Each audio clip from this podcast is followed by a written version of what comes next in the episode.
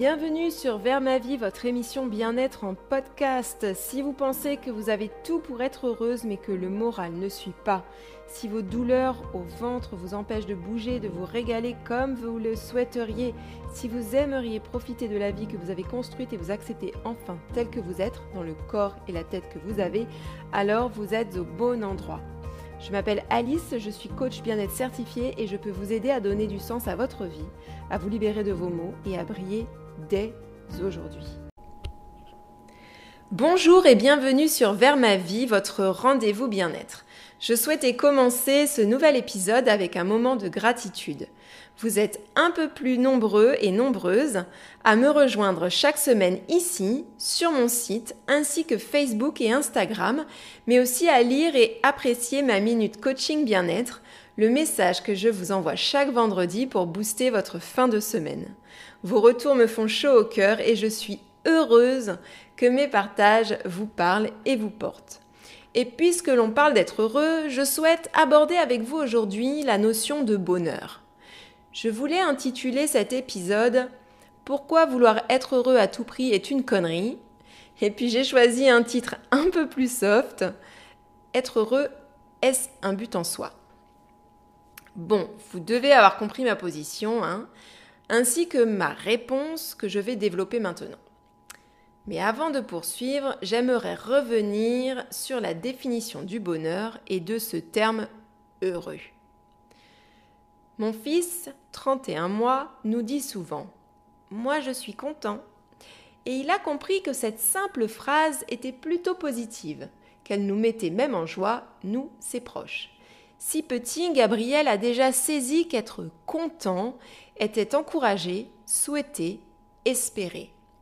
A l'inverse, être mécontent, triste, fâché n'était pas quelque chose avec lesquels les adultes étaient à l'aise. Pourquoi? Le Larousse définit le bonheur comme un état de complète satisfaction, tandis que le dictionnaire de philosophie en ligne dicophilo.fr va plus loin et soulève les notions de stabilité et de durabilité attachées à cette satisfaction complète. Je pense que nous sommes majoritairement d'accord pour affirmer que lorsqu'on évoque notre quête du bonheur, nous ne parlons pas de joie intense ou de plaisir éphémère. Un bref contentement n'est pas ce que nous visualisons quand nous nous imaginons heureux. Heureux, qui soit dit en passant, est l'émotion que l'on rattache au bonheur. Une rapide recherche sur Google nous informe que la question Comment être heureux? arrive en deuxième position après Comment être belle? et avant Comment être riche? Quant aux ouvrages et magazines qui traitent du bonheur, il en sort chaque semaine. D'où la question que je me pose depuis un moment maintenant. Le bonheur est-il un but en soi? Pendant longtemps, ma réponse était affirmative. Je m'étais moi-même lancée dans une chasse au bonheur infructueuse si bien que j'étais persuadée que quelque chose clochait en moi. J'avais un job, un appart, un mec, des projets avec lui. Puis un nouveau départ dans le sud-est de la France, le soleil, le mec désormais mari, une passion pour la cuisine bien installée, quelques économies. Je trouvais toujours cependant un domaine de ma vie qui ne convenait pas, et notamment un manque de sens global que je ressentais depuis l'enfance. J'étais persuadée que tant que je ne mettrais pas le doigt sur mes problèmes de santé, sur pourquoi j'étais constamment insatisfaite au travail, ou encore la raison logique de mon existence, je ne serais jamais heureuse. Non seulement j'attribuais mon bonheur à une source extérieure à moi-même, mais en plus j'en faisais le Graal, une quête de tous les jours, tantôt motivante, tantôt frustrante, tantôt désespérante. Et puis un jour, je suis tombée sur The Happiness Trap, le piège du bonheur de Russ Harris, médecin et psychothérapeute, porte-parole du mouvement de l'ACT, thérapie d'acceptation et d'engagement appartenant à la troisième vague des thérapies comportementales et cognitives, TCC. Moi qui jusqu'alors ne lisais que des bouquins regorgeant de techniques pour accéder au bonheur, voilà qu'un auteur reconnu m'interrogeait sur l'utilité même et le bien fondé de la recherche du bonheur. Plutôt que de bonheur, Russ Harris invite à l'expérience d'une vie riche, pleine et pleine de sens, dans laquelle la douleur, inévitable, est gérée efficacement. Intéressant. Sans rentrer dans les détails de ce qui nous pousse à vouloir toujours plus et toujours mieux, rappelons que nous existons à l'heure de tous les possibles et que si nous mourons encore de maladies et sommes encore vulnérables aux épidémies, dans notre monde occidental, nous avons tout de même tout le confort dont n'importe quel humain peut rêver. De la nourriture en abondance, des matelas moelleux, de l'eau courante et potable. Non, mais faites une pause là tout de suite et songez à la magie du robinet que l'on ouvre et que l'on referme pour se laver les mains et boire un coup. C'est dingue, non? Non seulement nos vêtements sont chauds, mais en plus ils sont beaux. On peut végéter sur un canapé cosy devant une série, se réchauffer les pieds devant un poêle à granules et siroter une tasse de pumpkin spice latte au lait d'amande dans un mug avec des licornes dessus. Alors oui, il y a le Covid, le réchauffement climatique, l'élevage industriel, des guerres civiles. Ne me faites pas dire ce que je n'ai pas dit. J'attire juste votre attention sur le fait que parfois on se met en rogne parce que le Wi-Fi est coupé ou que notre colis est arrivé avec un jour de retard. Grosso modo, en termes de couverture de nos besoins essentiels, je crois qu'on est arrivé au top du top avec tous les excès que notre monde moderne comporte. L'être humain étant un être de contraste après tout. Bon. Mais globalement, sommes-nous plus heureux pour autant Et ce désir profond, est-il légitime? Pour moi, c'est de la connerie. Du rêve que notre société nous vend, qui englobe un corps parfait, si un tel corps existe, une santé de fer, une maison toujours propre et rangée, des relations apaisées et un job dans lequel on s'éclate et qui rapporte des milliers. Pour chasser tous ces éléments, et c'est l'épuisement assuré. Bonjour burn-out, bore-out et brown-out. Je vous entends presque. Elle est mignonne la petite dame avec son coup de gueule matinal, mais moi, je fais quoi de tout ça si être heureux c'est encore un truc marketing? J'y viens, j'y viens. Rappelez-vous du modèle SPEAR, ESPER, que je vous expliquais dans l'épisode 2. Sur quelle ligne peut-on placer le mot heureux? Sur la troisième, celle de l'émotion. Heureux est une émotion que l'on ressent à la suite d'une pensée que l'on émet face à une circonstance telle ou telle chose ou personne n'est pas directement responsable de notre bonheur. Seule la pensée qu'on a à son sujet détermine si oui ou non ce truc en particulier nous met en joie. C'est pourquoi, à circonstances égales, comme par exemple un corps fin, des cheveux longs et soyeux, un palace et un chauffeur, Ryan Gosling en petite tenue, vous pouvez surfer la vague de la hit girl ou sombrer dans la drogue. Hollywood nous fournit plein d'exemples pour étayer cette démonstration.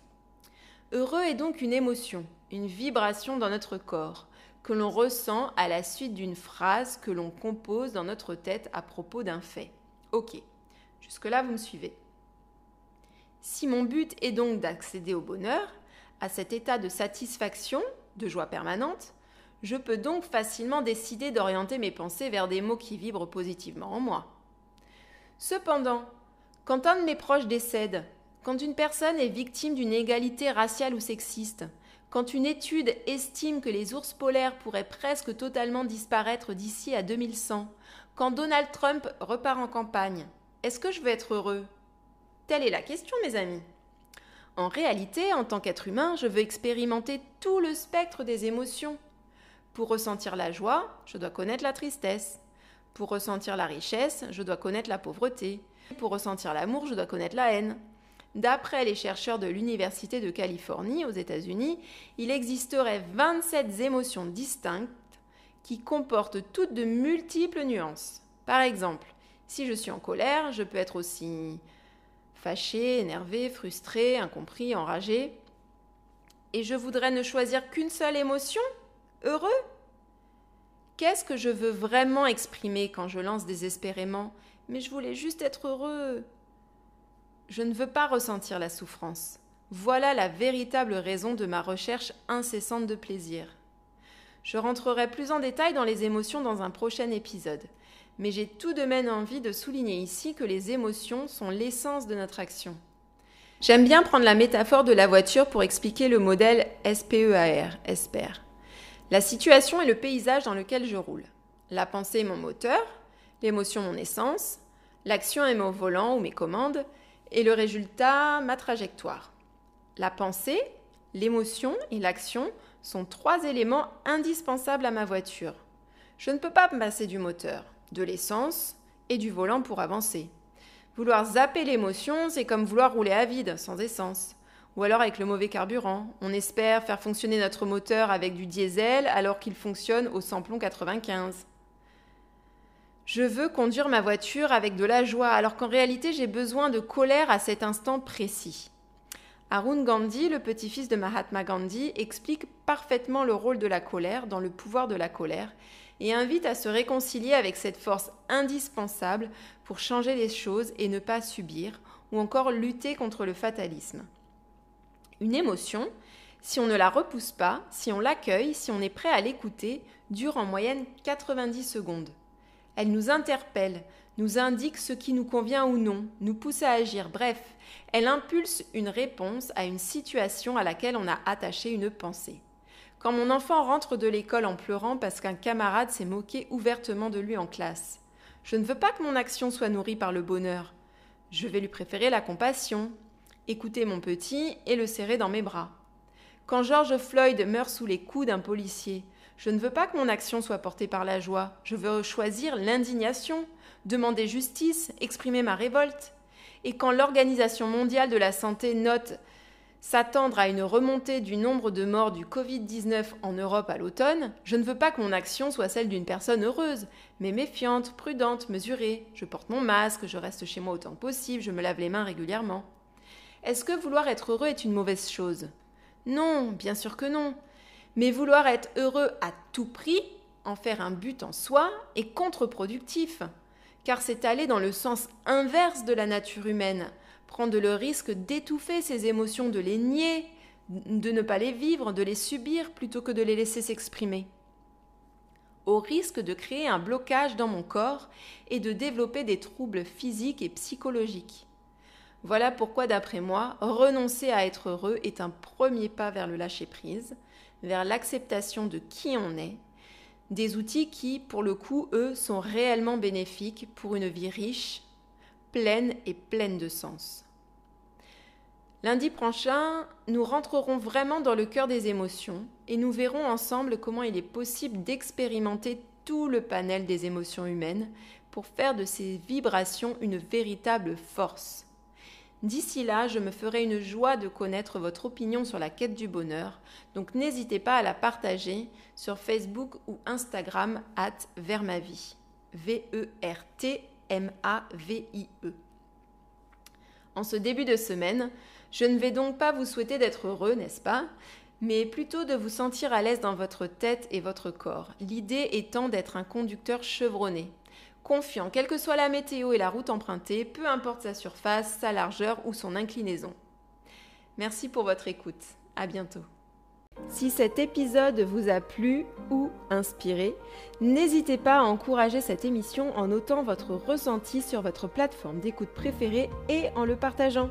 J'espère aussi vous retrouver sur les réseaux sociaux, au avec Lily tout attaché, ainsi que sur mon site internet auvertaveclily.fr. Vous pourrez découvrir les solutions que je vous propose pour vous épanouir pleinement dans votre vie et avancer sereinement sans souffrance. À bientôt!